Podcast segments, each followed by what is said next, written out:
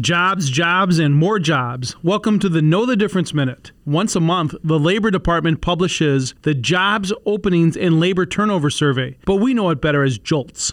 Today's record high number of openings landed in the middle of an economy trying hard to reopen. April's openings were close to 9.3 million, far past the 8.3 million estimate. No surprise, the demand for hospitality, accommodations, and food service workers is through the roof. Some manufacturing jobs also saw a big pop in openings.